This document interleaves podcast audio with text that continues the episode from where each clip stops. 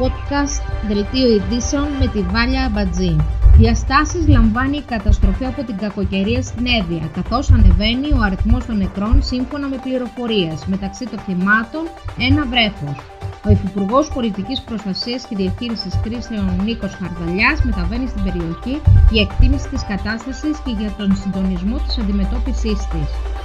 Χθες Σάββατο, ο ΕΟΔΙΑ ανακοίνωσε ότι 152 νέα κρούσματα κορονοϊού καταγράφηκαν το περασμένο 24ωρο στην Ελλάδα, ενώ την Παρασκευή και την Πέμπτη είχαν ανακοινωθεί 151 και 153 κρούσματα αντίστοιχα.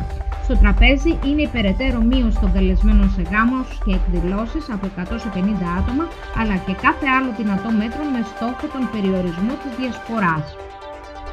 Πάμε τώρα στις τοπικές ειδήσεις. Μπορεί να ματαιώθηκε για πρώτη φορά η εμποροπανήγυρη στις Τεγέ, ωστόσο, σύμφωνα με τον Τεγιατικό Σύνδεσμο, οι εορταστικές εκδηλώσεις στον Ιερό Ναό της Παλαιάς Επισκοπής θα γίνουν κανονικά. Την Παρασκευή 14 Αυγούστου το απόγευμα θα τελεστεί μέχρι Ασπερινό, ενώ το Σάββατο το πρωί θεία λειτουργία.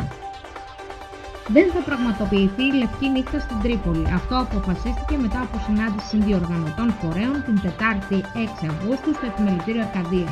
Ωστόσο, δεσμεύτηκαν να επιστρέψει η Διονύτερη ως μια επιτυχημένη διοργάνωση αμέσως μόλις το επιτρέψουν οι συνθήκες. Πάμε τώρα να ρίξουμε μια ματιά στον καιρό.